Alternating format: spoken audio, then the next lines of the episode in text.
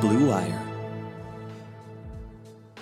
Hello, everyone, and welcome to another edition of The Rebuild. I'm Henry Ettinger, joined once again by Jordan Klimack. And Jordan, it's game week. Game one, Browns Chiefs coming this Sunday. Now that we are through the Labor Day weekend, football is officially here.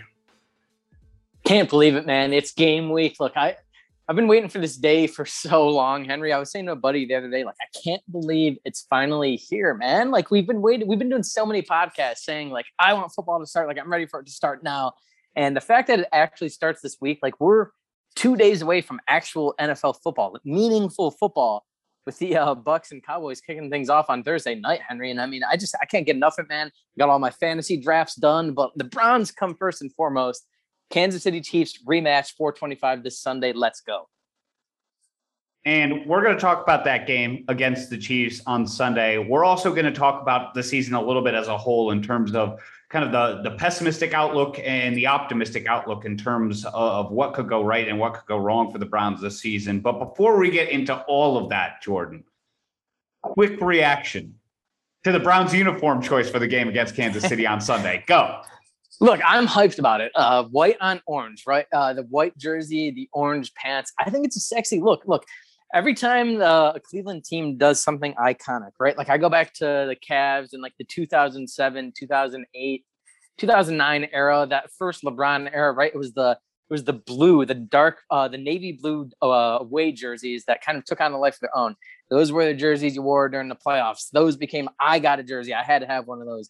LeBron comes back, right? All of a sudden the Cavs win the finals in that black long sleeve jersey. That becomes iconic. For the Browns last year, it was you go into Pittsburgh, you win in Pittsburgh wearing the white and or- white on orange. That becomes iconic. You don't get the job done against Kansas City, but we get the chance to get the rematch, Henry, in the white and orange. I was excited about this. I think that's one of the better uh, Browns jersey combinations. But look, it all goes back to the same thing. When am I going to see the orange top with the white pants? That's what I really want to see. Like, I'm fine with the white uh, top and the orange pants, but man, give me that orange top. I, personally speaking, I'm I'm just all right with this combination. White, white, what? white tops, orange bottoms. The God, you're, the all you're black, you're brown on white, white on white guy, aren't you? Yeah, a little bit. I don't. I don't know. The all orange is like it's a lot. The orange tops is a lot. I. I don't. It's it's it's not for me. Uh, I'll put it that way. It's it's not for me. It's a little bit too much.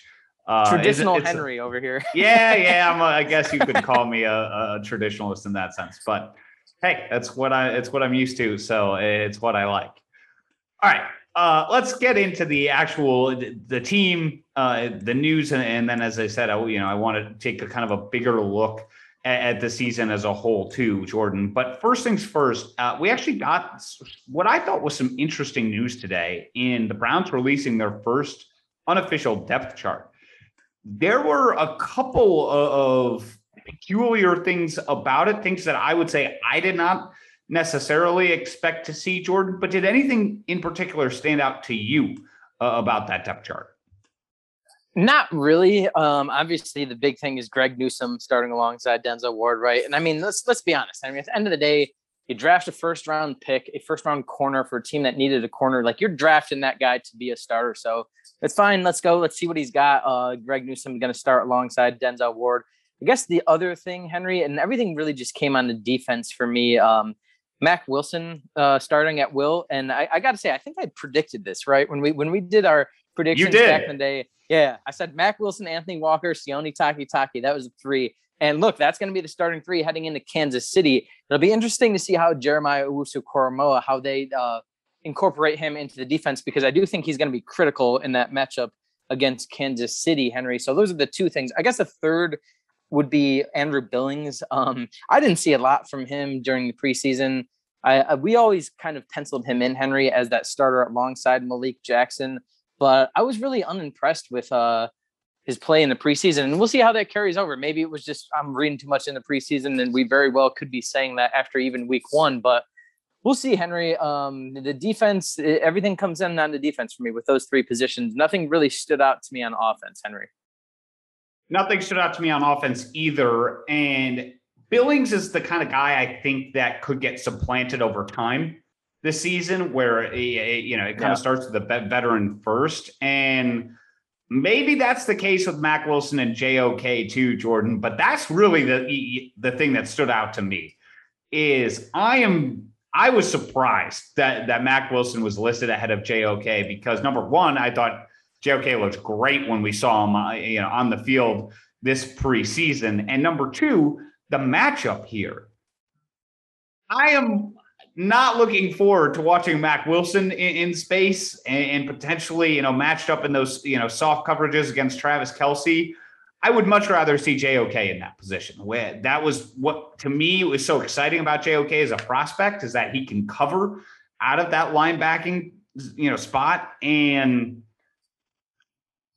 look, we we've heard this, the good reports about Mac Wilson in camp. I know it's all there, but if he plays anything like he has in previous seasons, he is going to be a massive, massive target with this improved secondary. They are going to go immediately after him. So I am oh, I'm worried about that uh, for this game Sunday.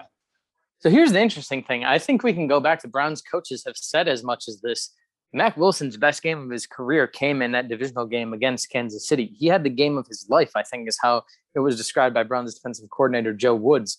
So I think they're hot. And Henry, I can tell you for a fact too, the Kansas City Chiefs reached out to the Browns multiple times this offseason trying to get a trade done for Mack Wilson. Why did they do that? Because he had such a good game against them in the divisional round. They liked what they saw. Mack Wilson had an incredible camp. It really was highlighted with about that first week of, of camp and what he was able to do and how impressive he was. Just came out with that mindset that he was, you know, basically not going to take shit and he was going to get better uh, and he was going to be that guy. He understands that he had a bad year last year and he was going to rebound off of that henry. So I, I, I wasn't that surprised too. And here's the other thing like you said about andrew billings i think that could very well be the case for mack wilson right where he starts at the season maybe the first couple games while jok is still young blood still that rookie still trying to find his way. And then we see him taking over maybe four games or so into the season. I definitely think that's the case, but I really do think that the Browns like what Mack Wilson brings to the table against the Chiefs. You're right that he had a, a great game against the Chiefs in the playoffs last year, no doubt. I, I think it was easily the highest graded, you know, PFF game of his career. He was he he did make a lot of plays, but I also didn't think they asked very much of him, to be honest it, they spent a lot of that game, you know, putting guys that I don't think belonged uh, in the middle of the field in the middle of the field. The one that comes to the mind to, the most to me is when Denzel Ward was matched up against Travis Kelce one on one and the yeah. touchdown play where, where Denzel Ward slipped. And to me, that was it's not just Mack Wilson, it was also the safeties at the time, but it was a, an acknowledgement of like, hey, we are not putting the traditional players on Kansas City's best players that, that would match up with them, your typical linebackers and safeties, because we don't have the guys. And Denzel Ward, frankly, didn't do that good of a job either, but that's because he's a corner matchup against Travis Kelce. The, the skill set didn't line up there. But I I don't know. I I am uh, skeptical, shall we say, that that Mack Wilson's going to turn in a, a similar performance. If he if he does, Great. I, if the reports of this are true, that's fantastic. The Browns need more depth at that linebacker position. Even if JOK is great, you know, having four guys for three spots there that you could rely on would be fantastic. I'm just not sure I 100% believe in it. But Jordan, the one other thing that stood out to me that you didn't touch on, and I think we saw this coming a little bit, is that Grant Delpit was not listed as a starter for this game. Yeah. despite the fact that that he has you know, come back and will be, you know, on the, you know, will be uh, on the active roster. He is not going to be a starter for this game. And I think that somewhat confirms what we had already suspected in that Ronnie Harrison and John Johnson may be the combo that the Browns are going with here. Even though traditionally you'd think those guys might oftentimes like to line up in the same spot, they just they don't really have a choice. It seems like given the Grant Delpit's health issues so far this camp. Yeah, and I think you're on in line with me where I personally would prefer um, John Johnson and Grant Delpit to line up uh, alongside one another, and then kind of of run Ronnie Harrison out there as that hybrid. Um, I liked kind of what Harrison can do in in, in some certain blitz packages, and I think he's sneaky good against the run. So I, I would like, like to see him in more of that hybrid position, Henry. But I think it just goes back to look, the fact of the matter is Grant Delpit basically has barely practiced. Like I can't even. I don't think I could count on one hand the uh, amount of times that he's practiced as an NFL player. So if that's the case, Henry, look, I, I guess I'm. I, I, was sad to see him not in the starting lineup, but uh, would you even want him out there, knowing that that's the case, knowing that he has barely practiced in his NFL career, and you're going to throw him out there first game of his career, first time seeing real action against the Kansas City Chiefs? I don't think I'd want him in there. I think he's. I think he would be a liability to making mistakes and getting burned on certain coverages. No, I, I wouldn't want him out there either. I don't think the Browns are making a mistake here by any means. I think I, frankly, I think I've been trying to tell Browns fans this for for six months or so that everybody was just penciling Grant Delpit in to come back and, and be, you know, the player he was hyped up to be coming off the Achilles. But Achilles injuries at this point might be worse than than ACL injuries in both football and basketball in terms of the recovery. It's just so hard to regain that explosiveness, especially at a position like safety where you're trying to cover a lot of ground and it leads to a lot of other injuries typically in your legs. I mean, that's the whole challenge is, is it leads to strained calves and hamstrings because you're trying to overcompensate there. And I think we've seen that with, with Grant Delpit so far. I've always had tempered expectations for him coming back off of this injury. And I think this is just somewhat in line with, with what I, you know, foresaw a couple months ago that, hey, this, even if he is going to get back, which I don't think is a, a, a certainty in itself, it's going to take some time, and he just hasn't had it so far. Yeah, he really hasn't, and and like you said, the Achilles, it's it's just unpredictable, right? It's it's hard to sit here and be like, oh, he's going to bounce back, or oh, he's not going to bounce back. We just really don't know, and especially a guy that young, it's super hard to tell. Henry, another interesting thing with that uh, safety room is it'll be interesting to see. Uh, like, do you think that the Browns will go to LeCounte over Grant Delpit in that in that situa- in situational um, snaps on on Sunday against the Chiefs? because I, I think I was saying on the last pod, like I, I I know the Browns are super high on Richard Count. He had a really really good camp, and the players speak really highly of him in that locker room. I think he's a guy that's going to be slept on and and and really be a solid contributor for this Browns defense this season. And it might start on Sunday. I do think though LeCounte will get on the field some. I think that the Browns in general are not going to go with three safeties as often as, as we might have thought, uh, you know, throughout the offseason just because of how their personnel lines up right now. And frankly, we were talking about JOK earlier. He make he might make more sense than either of them in yeah. terms of, of, a guy to bring in in certain situations when you're looking for a little bit more speed on the field.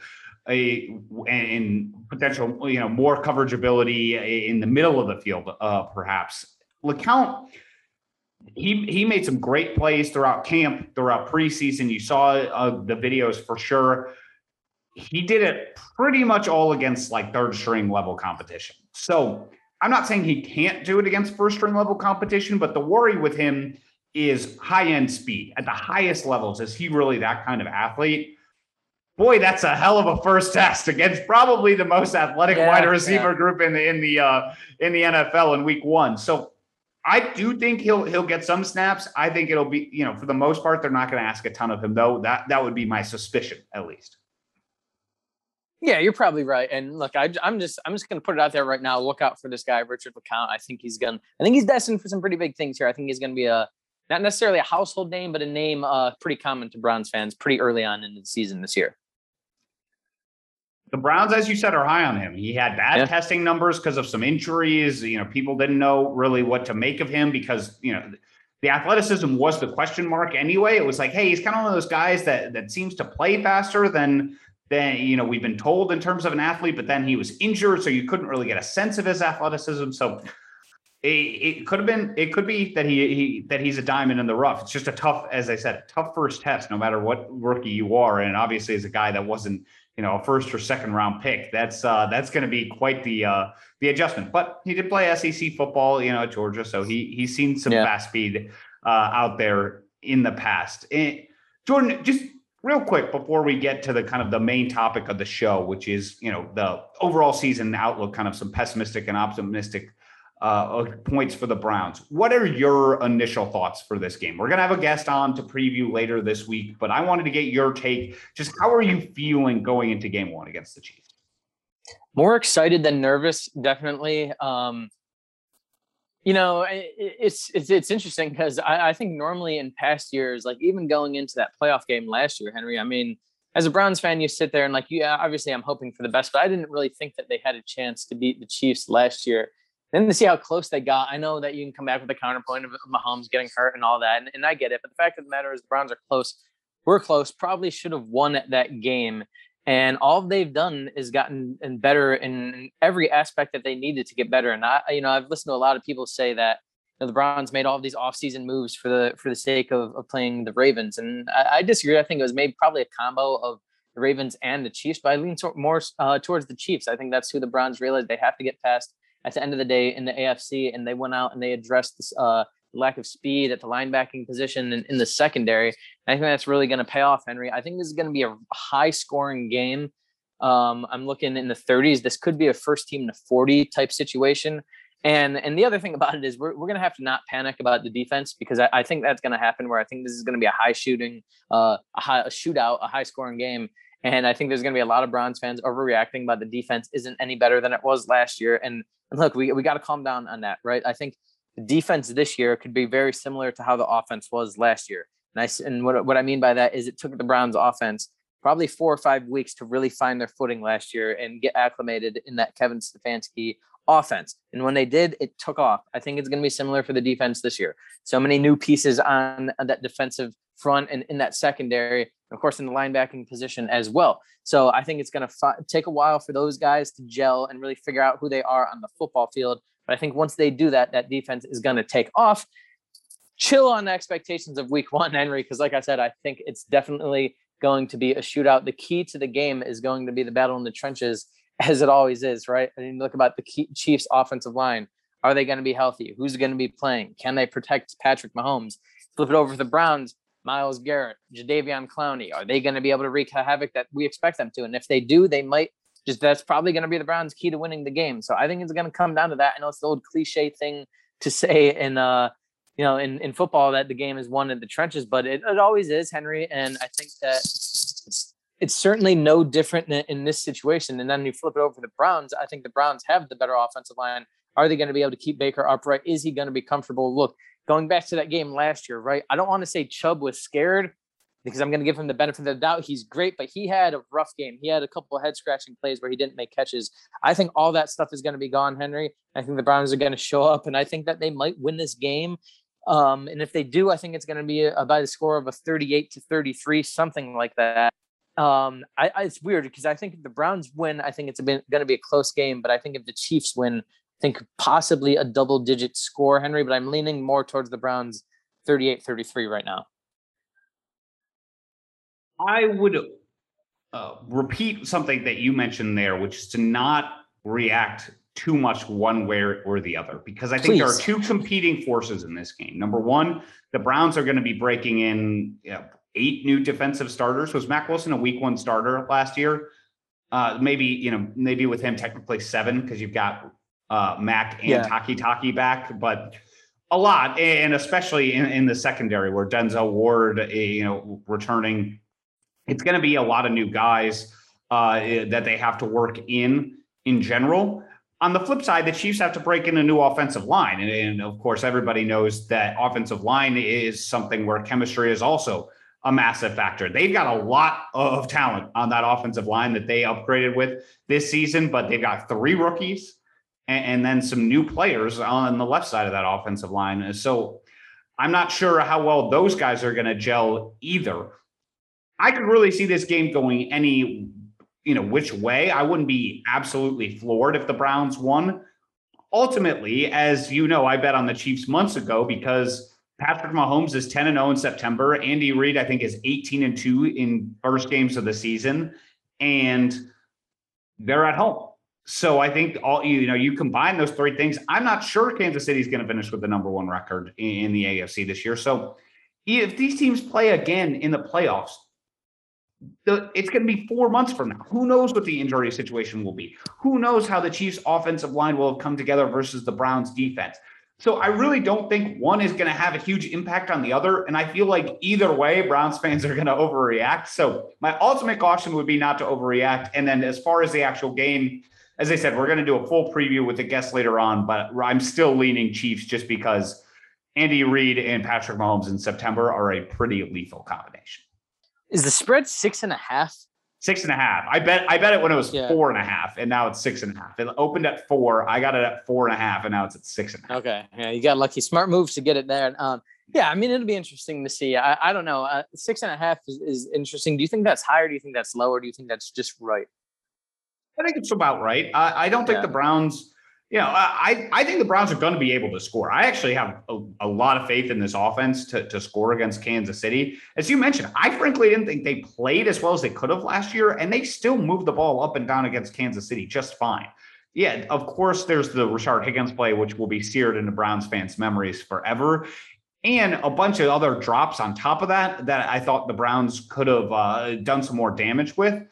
And ultimately, they still scored uh, plenty of points in that game. The issue was the defense. And I don't know if that's all going to be solved in week one or not. We'll see. there's a long way to go, I, I think, in terms of, of gelling for that team, especially because, again, in favor of this, but we didn't play a lot of the starters in preseason games either. So not a lot of on field, you know, in game reps with one another uh, you know, to to establish that chemistry. Henry, do you know the over under on this game off the top of your head?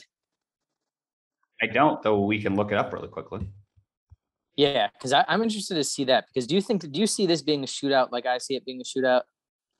Yeah, I would say yes. I mean, typically the over unders for for the first game of the season are are low, just because of the the offenses being rusty are usually uh, behind the defenses at times. But uh, 50, 54 and a half is what I see it at. Yeah, so nothing crazy, but I would guess that's one of the higher ones of the weekend. I'm not seeing a single line actually above 54 and a half. So yeah, the, the highest one I saw was 52. Yeah, that is the highest over under of the weekend. So the Vegas agrees. Reasonable though. Like yeah. I, I like I, yeah, I think this is without question uh uh both like I would hammer that over right now, Henry. Like I just think that it, this is going to be a shootout. Like I said, I, Browns defense, there's still a lot of questions there. The Chiefs defense, we'll we'll see what they have as well. But yeah, man, I'm I'm I'm I'm hammering that 54 and a half. I, I'm I might do it the second we sign off this podcast, honestly. Let's transition to uh, the the meat of the podcast here, Jordan, so we can wrap this up in time for you to place that over bet yeah. on, on Browns Chiefs. So you know, ahead of the season, we just wanted to, you know, kind of take a, a larger look at, at, the Browns in terms of, hey, how does this season go worse than expected? And how does this season go better than expected? So Jordan and I both came up with two reasons independently of one another in terms of how the season goes wrong and then how this season uh, goes better than, than, than Browns fans thought. So, Jordan, I'm a bad news first kind of guy. So, let's start with your number one reason that this season goes worse than expected for the Browns. So here's number one, and this is funny when I get to my good things because you're you're gonna laugh at, at, just kind of like the juxtaposition there. But um, the first thing I look at Henry, I don't uh, remember the number off the top of my head, but the uh, the Browns, there's a certain wide uh, uh, wide receiver quarterback duo that the Cleveland Browns have that is amongst the lowest percentage or completion percentage of any quarterback to wide receiver duo in the NFL, minimum of like 50 snaps or something like that in the last three years. And I, I, I think you know where I'm going with this, Henry. Uh, it's it's Odell Beckham Jr. and the what he can do to this offense that because look we the fact of the matter is we saw this offense take off last year without him right uh, other than the cowboys game the browns were scoring 40 points but seemed like regularly and they did it in a handful of games and and i think odell was really only there for the cowboys game so this offense had success without him henry um, you know the second he went down in that bengals game baker took off whether that was a coincidence or he just got hot i don't know the fact of the matter is, it happened, and he went out throughout the rest of the season, spreading the wealth around, hitting. You know, he would regularly would average like five or six different receivers catching a pass a game. He kind of just he wasn't focused on Odell. He was focused on spreading the ball around. I think that's when he really found his game as well. That being Baker Mayfield. So I think that if the Browns get into a conundrum on offense where they are trying to force the ball to Odell too much, there's definitely has the uh, that has the chance of slowing down this offense and what they're capable of doing by becoming obsessed with trying to get Odell the ball. Because, like I said, we saw success without him. So he doesn't have the excuse of coming in saying that we need him to succeed because we had it without him. Yeah, he can be a nice addition to the success, Henry, but we still have to see what that's like. That duo of Baker and Odell, if they gets into the same thing that we saw in 2019, that is certainly something that can make this Browns season not as good as we expected, in my opinion. I, I hear you on that, and I am slightly concerned about the Odell Baker connection. I, I think uh, this is Odell Beckham's last season in Cleveland, one way or the other. But man, I have a lot of faith in Kevin Stefanski. I don't know this offense. Uh, you can you can only put so much stock into preseason, of course. But when they came out with Baker's two drives and just picked, it looked like they picked up exactly where they left off last season. I was like, yes, like they're going empty with three tight ends out in receiver positions. And I'm like, yes, yeah. Kevin Stefanski, like this is exactly what I want to see. Just, you know, creativity on that side of the ball. I am, I don't think the Baker Odell connection is ever going to be perfect just because I don't think their styles work perfectly well with one another. I think that's part of the challenge, but I do have enough faith in Stefanski to hopefully figure it out. Eh, you know, there is the idea that Baker forces the ball to Odell Beckham. I'm I'm hoping at this point that that Odell can kind of see that the bigger picture as far as how this offense works and is, is a little bit more of a seamless fit in, in year two, but it, it's it's a valid concern, I would say for sure. My first concern that I'm going to put out there is on the defensive side of the football. And it's actually with what I would say is was the Browns' strength last season. I'm most worried about the Browns' defensive line. If I had to pick a unit, and you're going to say, Henry, that's crazy. They have Myles Garrett on, on, their defensive line, who might be the best defensive player in football. And you're not wrong, but here's why. Number one, Myles Garrett got double teamed an incredible amount last year. He, he faced the third highest do- double team rate in the entire league. And I'd like to think that's going to be different this season, but there is not a lot of depth outside of Myles Garrett if Jadeveon Clowney gets hurt. And I still have questions about Jadeveon Clowney in terms of his performance. I still have questions about Takk McKinley, and they don't even have a fourth defensive end right now. Not to mention the fact that all of those guys are injury prone too. Now, if Garrett goes down too, that's even worse because not only uh, if Myles Garrett goes down, that's obviously a huge problem for the Browns. And stating the obvious there, he's probably their best player uh, on the entire roster. But they don't have great replacements either. Like to me, if Takk McKinley is forced into a starting position at defensive end, like this Browns team is in trouble immediately.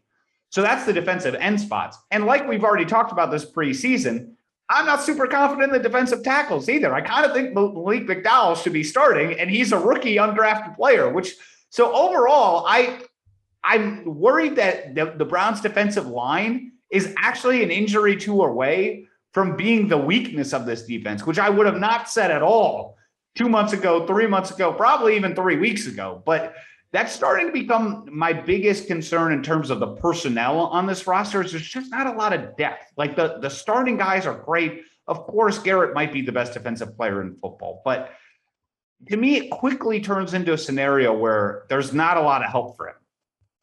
So this is interesting because this kind of is similar to what my second thing was going to be, Henry, uh, but but but a little bit different. So my second thing is going to be the, that the Browns just can't stop the run for whatever reason. Um, I, I, think that there is that kind of is highlighted by your questions with the defensive tackles, right? Um, and, and I share that concern with you because, like like you, I kind of think that Malik McDowell should be starting alongside Malik uh, Malik Jackson. And look, Malik Jackson, sure he's he's a veteran, he's been there, but look, he hasn't been uber productive in in, in recent seasons, right? Um, I, I just think that there's some still a lot of questions. I, I look, I think that they're going to be fine from a pass rush standpoint, but when it comes to stopping the run, I think that for whatever reason, it seems like in the last like 15 years, the Browns just haven't been able to stop the run. Um, last year, the year before, they've had rough moments. So I think that, and we saw in preseason, there was just kind of that hole in the middle of the defense. So I think that stopping, not being able to stop the run is another thing that can really kind of torpedo this Brown season, Henry. Uh, along with Odell, uh, you got to be able to stop the run. You got to be able to set the tone on defense. And if they can do it, I think they're going to be really successful. If they can't do it, I think it can lose them a couple games. I do think a lot of that is going to fall on the new additions in the linebacking corps. I think yeah. Anthony Walker is a guy that has been hit or miss at times against the run, but I think could be somebody that's a steadying presence in, in the run game for the Browns. Uh, yeah, he's had some tackling issues, but other than that, he's always been a smart uh, inter, uh, I I don't know how to say it. He diagnoses the run very well. I don't know if there's a noun there, but uh, so he he could be a steadying presence for this team. But you, the defensive tackle spots, is it's tough. It's a tough rotation right now. If Billings is going to look the way he did in preseason, there's no doubt about that. Overall, I think stopping the run hopefully isn't as important to this team, but you say that and they have the the Ravens in their own division, who's the team is probably right. most important against. The Titans, you would think as an AFC team, is also obviously very important against. The Chiefs and the Bills, eh, if they're running the ball, I feel pretty good about it just because that means those guys aren't dropping back to pass. So it really all depends on the matchup. But you I can already see, you know, a playoff scenario where Derrick Henry in the fourth quarter is running against the Browns and you're tearing, you know, your hair out as a fan. So so that that is a very realistic possibility, I would say, with this roster right now, given, like we said, some of the concerns. Yeah, and again, these aren't things that we think are going to happen. These are things that just could, if they went wrong. You know that the Browns all of a sudden they're not winning 12 games this year. All of a sudden they're not winning 13 games this year. They're closer to around 500, fighting for their way into the playoffs rather than having that secure spot. That's really all we're saying with this. Absolutely, and my second one is also one of those things that's just a point of caution for, for Browns fans. And it's the the second thing that I think you know could lead to a more disappointing uh, result than Browns fans expect this season is luck. The Browns were a lucky team last year. Were, they were, see, I, were they though? I like look, I I because I've I've listened to that Henry, and I've heard that from a lot of people, and and look at the end of the day, it's that I, the Browns were one of couple, only a couple teams that last year that I don't even remember if there was. I think you know the Broncos obviously had to play without a quarterback one week, but they they played a game without an entire receiving corps. They're, I mean, uh, they might as well brought me and you in off the streets to play in that in that Jets game, Henry. And then you think about what happened to them in the playoffs. You, you, all of a sudden you you win, you know, you clinch your first playoff berth in so long, and then the next day you find out that your coach has COVID, he can't coach in that game. All that stuff, like that's not luck. That's unlucky. Okay, throw the playoff game out there because that's really, you're going to go to the close. You're going to go to the close game thing, right?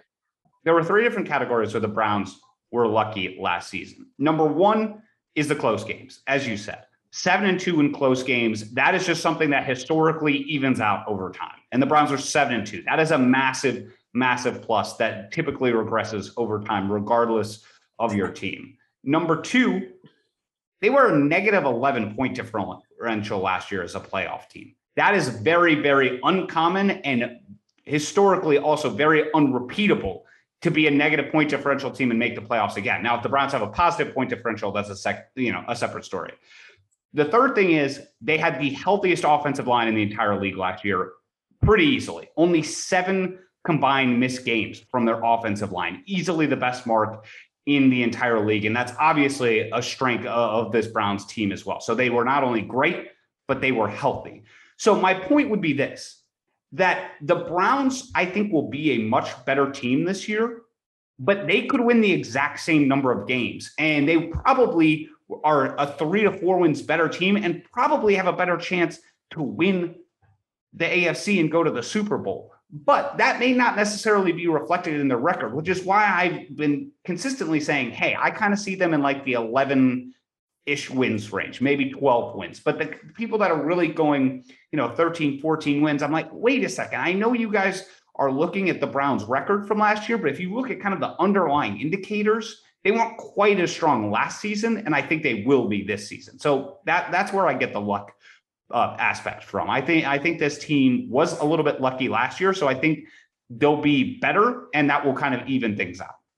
Okay, I get what you're saying with the close games things, but I just think that's such an analytical thing where it's like, and I'm not anti-analytics by any stretch of the imagination. But like, look, some of those things just don't tell the story. Like, did you like that Jaguars Browns game? That was a one score game last year. Did you think for a second that the Browns were going to lose that game? Because I didn't think for a second that the Browns were going to lose that game. Like, I just some of those things. Like, it's hard to win football games in the NFL. Like, whether you do it by two points, whether you do it by ten points, it doesn't matter to me. Just win the damn game.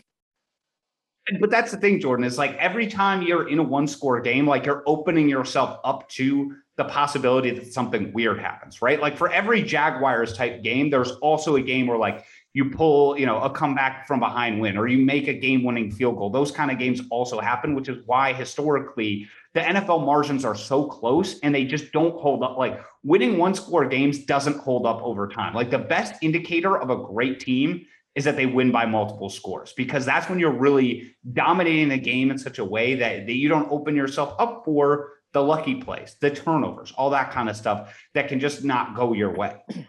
The other thing too with uh, the injury thing, I, I, get what you're saying with the offensive line, but at the end of the day, I think Wyatt Teller missed four of those games, and he was probably, without question, I think you could say the Browns' best offensive lineman last year. He really was the heartbeat of that run game. And then you flip it over, the Browns weren't able to run the ball for four games because Nick Chubb was hurt, and on top of that, I think Wyatt Teller was out at the same time. So like I, it's just it, it's tough to predict those things. It's tough to it's tough to say. But at the end of the day, I just I think when it came down to crucial situations, I just feel like the Browns like they got unlucky at times. As as much as they got lucky, I think they got unlucky too. Like think about first play Kansas City, Jedrick Wills goes down, you lose your left tackle for the you know the divisional game. Like those things too. Like as much as there was luck, I think there's unluck as well. And I think this, at the end of the day, the Browns have a much better roster than they do last year. And above all of those close uh, stats that you laid out and all that, I think that's going to be the deciding factor in their success this year, rather than you know history can't repeat itself the way it did last year. Yeah, again, I'm throwing out the playoff games. Like the Browns got unlucky in the Chiefs playoff game, but that's sure, when it matters. That, no, but it, but it, but if the Browns win one less regular season games, like like yeah. people are going to say that's a worse regular season when it may not actually be. That that would be my point. It's like the Browns plenty of times. I, I think you know had, had unlucky things go against them. I'm not saying it was like perfect, but I'm saying there are a lot of key you know indicators that would suggest that this team was a little bit on, on the luckier side last year, and and I think that's okay to admit. Yeah, it's it's fine. We uh you know they they were lucky and and whatever, uh, eleven wins, playoffs, and we'll we'll see what happens this year, man. I I I, I like our chances. I like our chances, man. We're gonna get some luck this year too. Don't worry.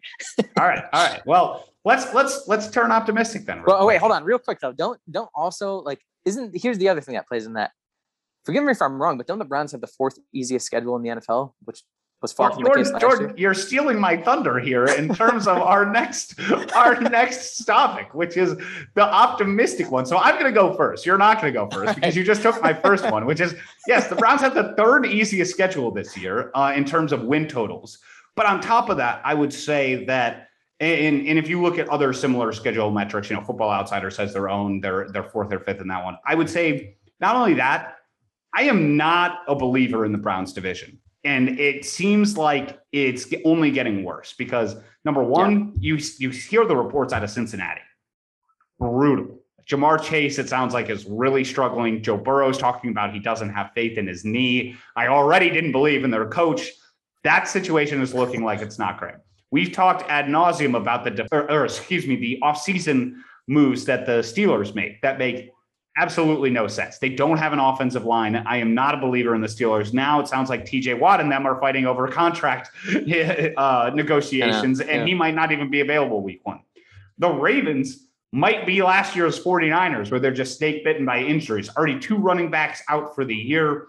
Lots of problems among their receiving corps in terms of injuries. They've had their COVID concerns too. So you look at it and the Browns have a pretty easy schedule overall. And then the teams that have been the thorn in their side for so long, the reason it's so hard for them year in and year out is the Ravens and the Steelers are always good. A lot of years, the Bengals were good too. And now it seems like for the first time, all three might be sliding back a bit from their expectations. So that part it makes me optimistic is that I do think the Browns are going to uh, face a, a, pretty reasonable schedule here where they're going to be able to go through this regular season, pick up some wins, and catch some teams that are not in their best form. Yeah, and I definitely think there's there's a scenario. I'm not saying it's likely, but I I, there's definitely a world where like the Browns kind of just run away with AFC North, right? Like I definitely think that's a possibility. I, like I said, I don't think it's likelihood, but you just mentioned it. Like uh, the Steelers' offensive line that I'm just not sold on whatsoever. It wasn't good last year, and it's regressed since then. Bringing back Big Ben at that old age, what does he have left? I don't know. They're still they'll still have a solid defense back there, but then there's the TJ Watt question. We'll see what happens there. Cincinnati, you touched on as well, Henry, and obviously in Baltimore, man. I mean, this is a team that predicates everything they do on offense off of the run game. And to be like, I don't trust Gus Edwards. In a playoff game, you need to go to Gus Edwards. Are you going to trust him? I don't trust that. They signed Le'Veon Bell today. I don't trust him whatsoever. I think he's, I don't want to say washed up, but he's certainly, his best days are certainly behind him. And it's going to take him some time to get up to speed in that offense as it is. So I, I don't know, man. And then and you look at it like Lamar, yeah, he's great, but can he do it all himself? I guess we're really going to find out this year. So there's definitely a world where the Browns run away with that AFC North, and and and that that if that's the case, it's going to be because the Steelers and Ravens both were worse than we thought they were going to be. Yeah, I, I would predict it. I still think the Ravens are a stable organization. I still believe in yeah. Lamar's ability to kind of uphold that running game for the most still part and get defense. them. Yeah, yeah, and, and, they do have a good defense, but again, Matthew Judon is gone. All of a yeah. sudden, you know, they're counting on uh, some younger guys to replace him. Uh, I wouldn't bet against the Ravens by any means. I do think they're a stable organization, but as you said, there is that possibility that maybe, hey, there maybe it's just not their year.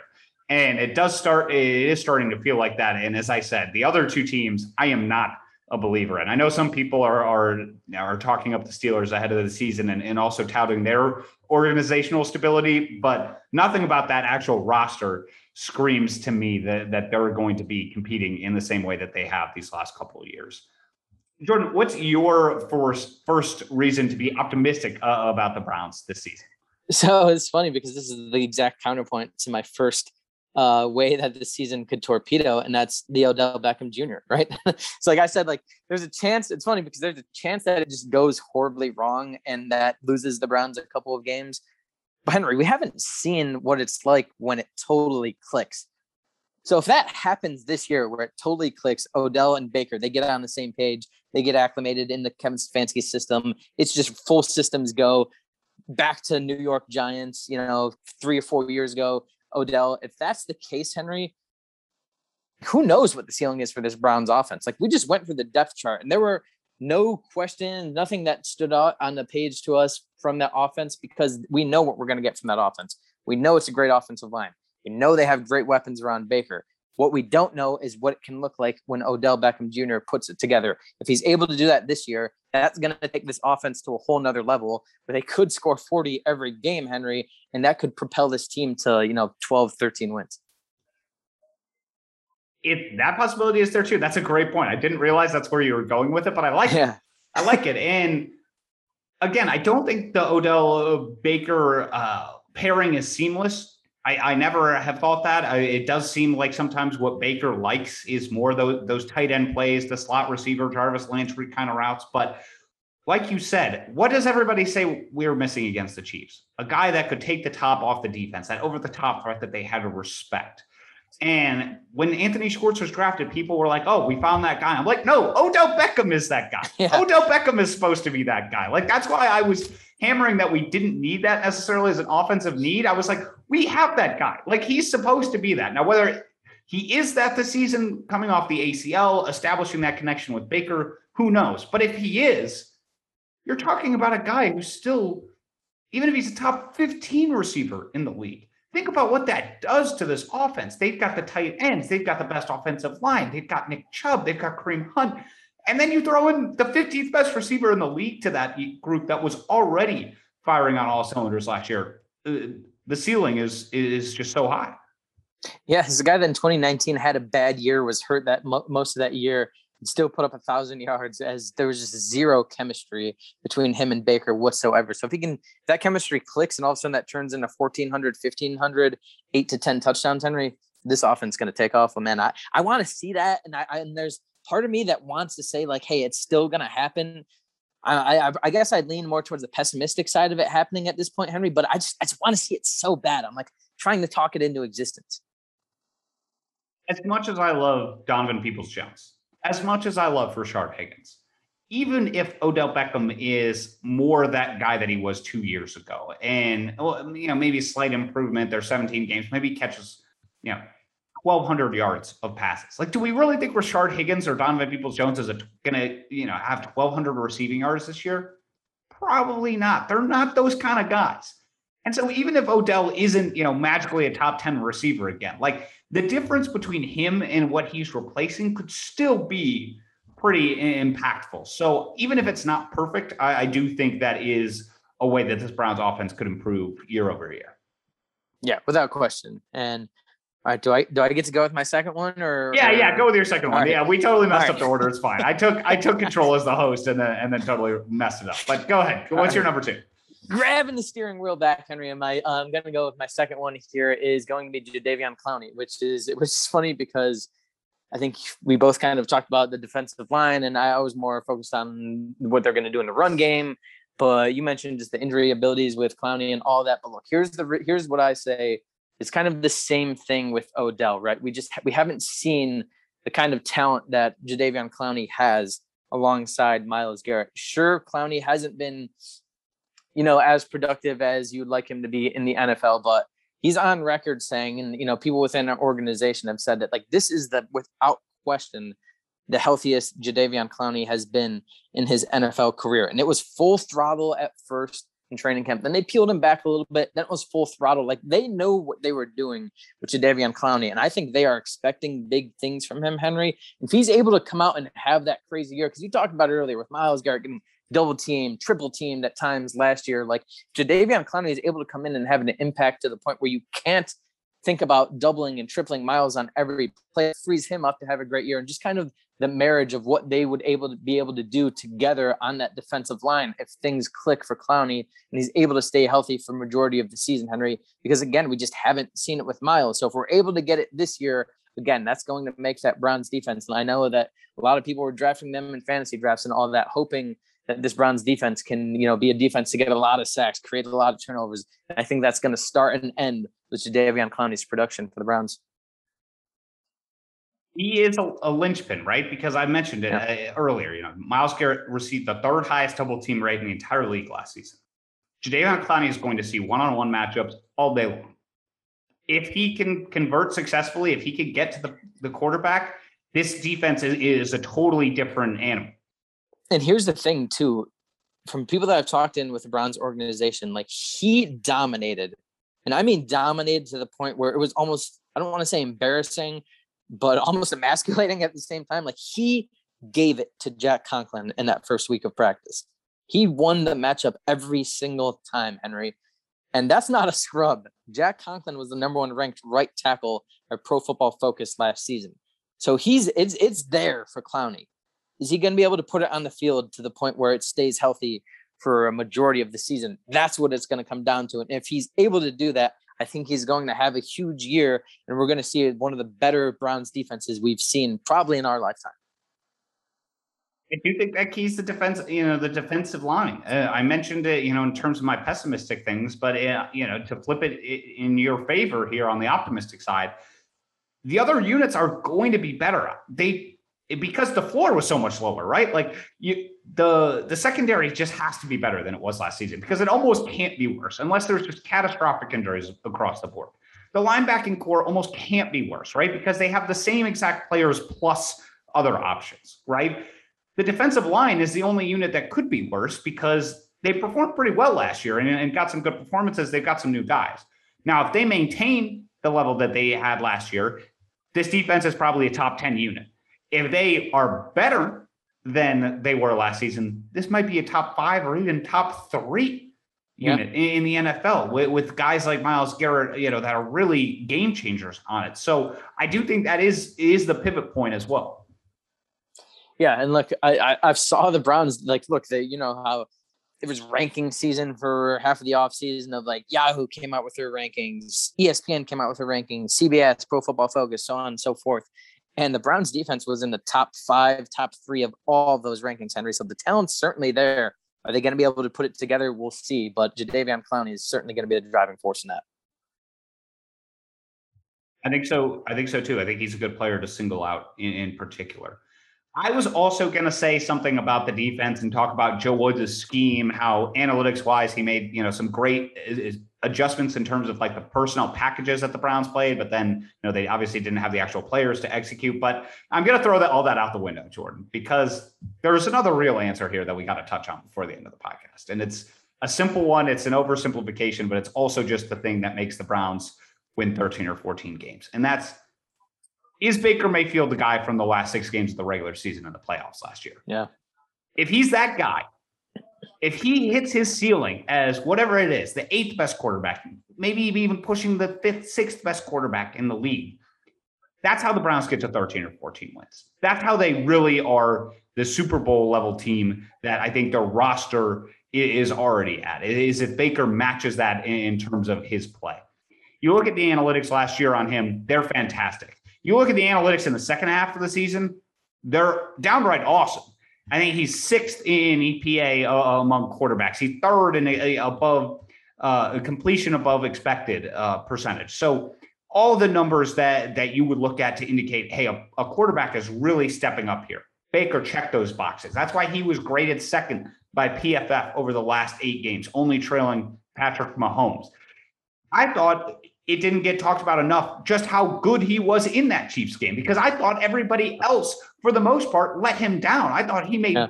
throw after throw in that game. If he is that guy, is especially in the second year of Stefanski system, if he is really that guy, that's how the Browns get to 13 or 14 wins, in my opinion.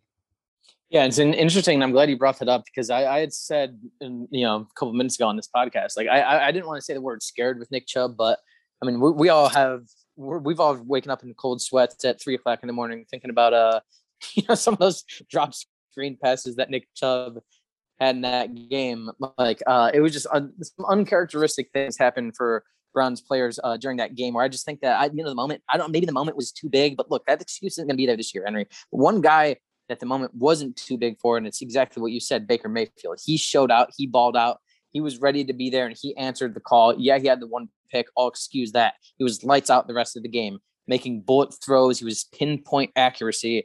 And yeah, I mean, look, you you said it the last couple of weeks of the season, it was Patrick Mahomes, it was Baker, and it was Aaron Rodgers when you're talking about quarterback rating in the NFL. So yeah, it's a good point. I think that the Browns could probably get to like eight or nine, maybe even 10 wins just riding the run game, Henry. I mean, that's how good it is with this offensive line. If all those units are able to stay healthy, but where you really take that next level is what you said, right? Like if you're a defense and you can't come into this game saying, all right, I'm playing the Browns, we're going to sell out to stop the run. If Baker's able to beat us, fine. If it gets to a point where the defense has come in like, hey, we can't sell out to stop the run because this kid is slinging it across the field. And I don't know, we don't, we don't know what we're going to do. Like that's where we the Browns take the next level and get to that 13, 12, 13, 14 type win season that you were talking about, maybe even a first round bye maybe even at that level. And something I think that's always difficult when in football in particular, when you have a long off season, right? It's really hard to remember how you felt at the end of the last season. And we spent all this time talking about Baker Mayfield and all the, the roster adjustments, all that. But I went back and I looked at, my game takeaways from that Chiefs Browns game. And there were two major takeaways. Number one is the Browns back seven was nowhere near hanging with the Chiefs when Patrick Mahomes yeah. was healthy. And you and obviously, you know, we've we've talked about the the defensive adjustments and, and roster additions. And my second takeaway was nobody will remember just how good Baker Mayfield was in this game because everybody else around him let him down. And then ultimately he didn't get a chance on the final drive and the team lost. But if you go back and watch the throws in that game, he was on fire. And I went into that game thinking, I don't think the Browns are going to win, but man, I love having a quarterback with Baker Mayfield's confidence and how he's been playing these last couple of weeks going into it. And I left that game not feeling any differently, even though the team lost. And I'm hanging on to that feeling. And that's my hope as a fan of this team that wants them to win the Super Bowl is that he can be that guy. And if he's that guy, I think the Browns can win the Super Bowl. Do you think he will be that guy this year? I'm a little bit jaded, and pessimistic as a Browns fan. Uh, I I don't think he will be. I think he'll be somewhere in the middle. I think he won't be quite as good as he probably was in that Chiefs game, and I think he will be better than he was the first half of, of last season. So I do. That's why I'd still say the Browns are, you know, the third favorite in the AFC behind the Bills and the Chiefs. But if I'm going to put them first, it's going to be because Baker Mayfield, you know, rises to that level where he can at least compete with like the Josh Allens of the world. And then the roster, you know, you look at the Bills and Browns roster, pretty similar. You might give a slight edge to them over Kansas City, and that's how they make up the difference uh, of Mahomes versus our quarterback or the Bills quarterback.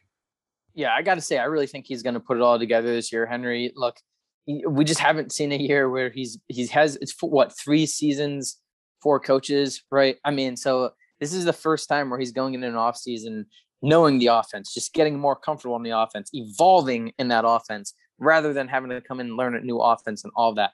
I just think that look, the marriage of Kevin Stefanski and Baker, I think it's perfect. And I think we're really going to see it shine this year. I look for a better year than last year, Henry. And I, I just think there are going to be times like I, I I wouldn't be surprised. Yeah, I know it would be bold without question to say this, but I wouldn't be surprised if at least for a portion of this season there's the conversation. You know, we turn on first take or get up in the morning, whatever it is, and you're seeing the conversation in there. Like, is Baker Mayfield an MVP candidate?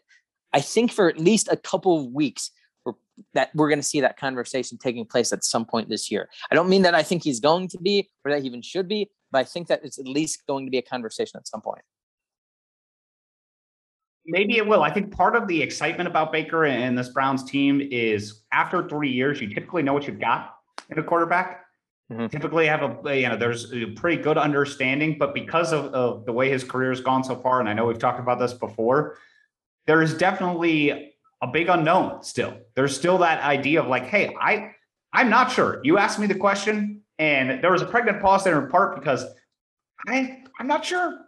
And that's that's can be exciting in this case because the floor seems pretty high, like you said. So it feels like there's just, you know, upside at the end of the day. Yeah, and isn't there like isn't at the end of the day Baker like one of three quarterbacks in NFL history to have 20 plus passing touchdowns and like a certain amount of yardage in his first three seasons. And the other ones being like Peyton Manning and Dan Marino or something like that. Like, come on. sure. I I We'll, I know those we'll, are hard to read into and all that. But yeah, I was going to say we'll we'll leave yeah. the conversation about passing stats between eras for another podcast, Jordan. So we can cut it there. Uh, like I mentioned, at the top, we are going to have a full Chiefs preview. Got a, an SB Nation writer from the Chiefs, Ron Kopp Jr., coming on the podcast to break all that down and more. And there'll be plenty more uh, coming to you on this feed after the game too. Uh, Jordan, I know you're going to be there yeah. in person, and then we'll rehash it all. On no, no, not on Sunday. Well. No, no, I'm not going to Kansas City, man. Oh, you're not going to the Kansas City game? Oh, no, uh, no, I wish I was. No, I'm, I'll be in uh, attendance for the home opener. That that being the Texans game the following week. Uh, return to the Muni Lot, return to the Dawg Pound. I'm super excited. Yeah, but the next time we talk, Henry, it will be following the Browns, Kansas City Chiefs. There'll be a little late night Sunday action and hopefully it's coming after a win, man. I think it's possible that we might be sitting here recapping like what is the ceiling for the Browns after possibly beating the Kansas City Chiefs. Can't wait to possibly do that podcast.